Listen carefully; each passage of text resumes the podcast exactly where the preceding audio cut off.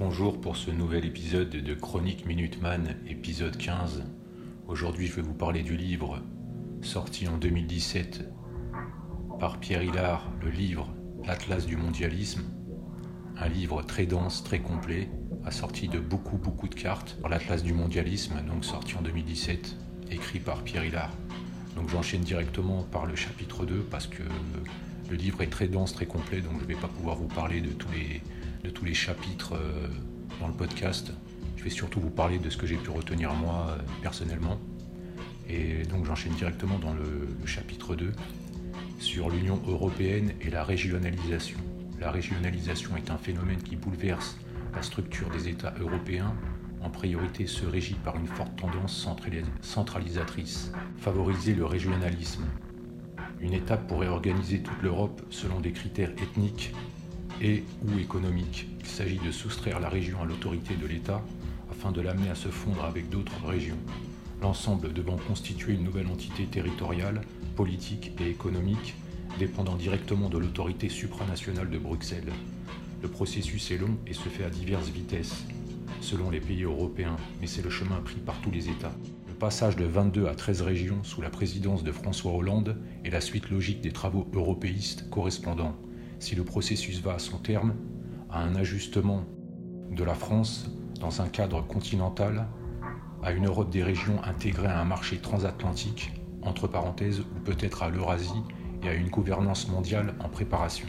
Et je finis de clore ce chapitre avec une partie, une phrase. Un système qui, dans son essence, permet l'affirmation d'un phénomène où les régions n'ont plus que l'Union européenne comme seul référent. J'enchaîne ensuite avec le chapitre 4. Coopération transfrontalière, euro-région et origine du concept dans l'Union européenne. Les régions devenant de plus en plus puissantes, en particulier celles accolées aux frontières étatiques devenues défuntes, peuvent nouer des liens multiples avec les régions des États limitrophes et constituer de nouvelles entités territoriales artificielles, entre parenthèses sans lien avec l'histoire, administratives, financières, juridiques, appelées euro-régions. Les euro-régions sont les départements de l'Union européenne. C'est le même état d'esprit qui anime leurs promoteurs, c'est-à-dire la création d'entités administratives purement technocratiques n'ayant aucune référence historique et culturelle.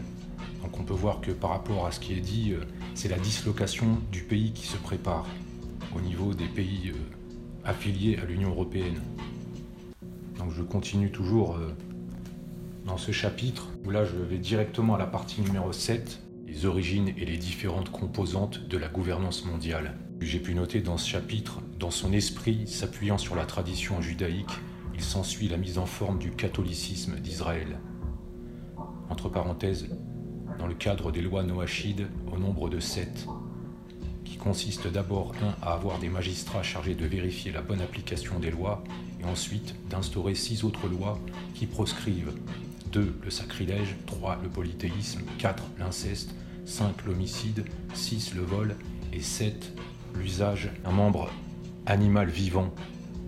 Il se dégage de tout cela une véritable construction politique et religieuse gérant le monde juif et le reste de l'humanité. La finalité du projet consiste à faire du peuple juif le peuple prêtre, l'intermédiaire unique entre le dieu monothéiste et le reste de l'humanité, non juive encadrée par les lois noachides, cette dernière étant placée en tant que prosélyte de la porte au seuil d'un temple restauré et dominé par un messie universellement reconnu. Toujours dans le chapitre 7, et là on passe au niveau de Jacob Frank et sa cour, une vie d'influence, libération politique et spirituelle, entre guillemets, cette libération apportée par la Révolution, qui détruisait une Kelipa représentant l'ancien régime, ne pouvait que complaire aux principes gnostiques développés par une multitude d'acteurs au cours du XVIIIe siècle. L'idéal à la tête de sa communauté était la rédemption par le péché, le franquisme entre parenthèses.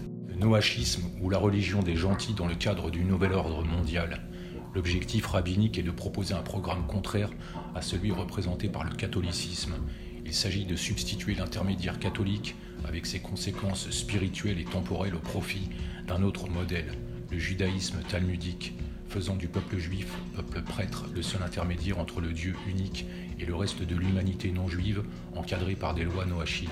Pour comprendre le parallélisme entre ce programme et l'esprit de la Révolution de 1789, il nous suffit de citer quelques extraits d'un livre phare écrit par un révolutionnaire pur jus, Anarchasis Klotz, 1755-1794. Il est l'auteur d'un ouvrage qui résume l'esprit de 89 et ses conséquences, La République universelle, écrit en 1792.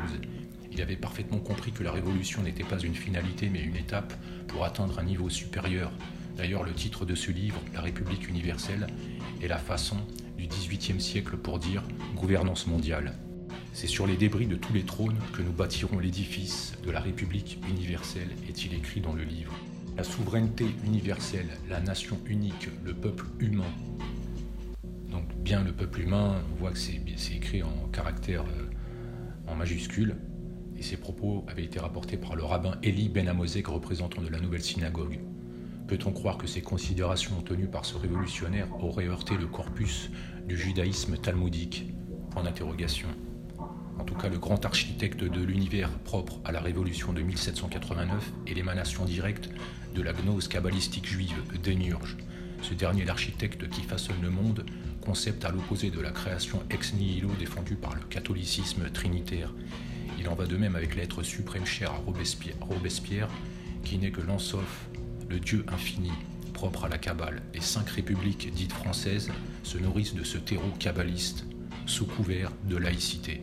Toujours dans le chapitre 7, l'organisation spirituelle et temporelle du monde doit tourner autour de cette nouvelle métaphysique défendue par le judaïsme talmudique depuis 2000 ans, et cette ligne de conduite, en opposition avec la tradition de l'Église, est au cœur des conflits de l'histoire humaine, et cela jusqu'à la fin des temps. N'oublions pas que l'Église est une monarchie.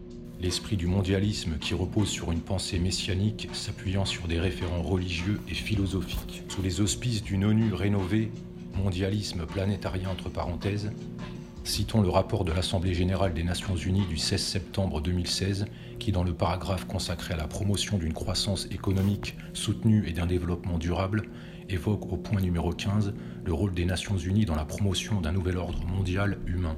On peut se souvenir d'un discours tenu par Vladimir Poutine à Valdaï en 2015 et 2016 qui en consistait à rappeler son désaccord sur la politique unilatéraliste américaine jusqu'à Obama. Nous avons des rivalités internes entre les factions oligarchiques au sein de chaque pays cherchant à imposer leur vue. Le mondialisme, qui est un messianisme, c'est l'enfer contre lui-même. C'est dans ce cadre mondialiste planétarien constitué d'unions régionales, la finalité dans la philosophie mondialiste gnostique sera de fusionner ces unions régionales en une seule région, monde constituée. Donc je reviens à cette phrase, c'est dans ce cadre mondialiste planétarien constitué d'unions régionales.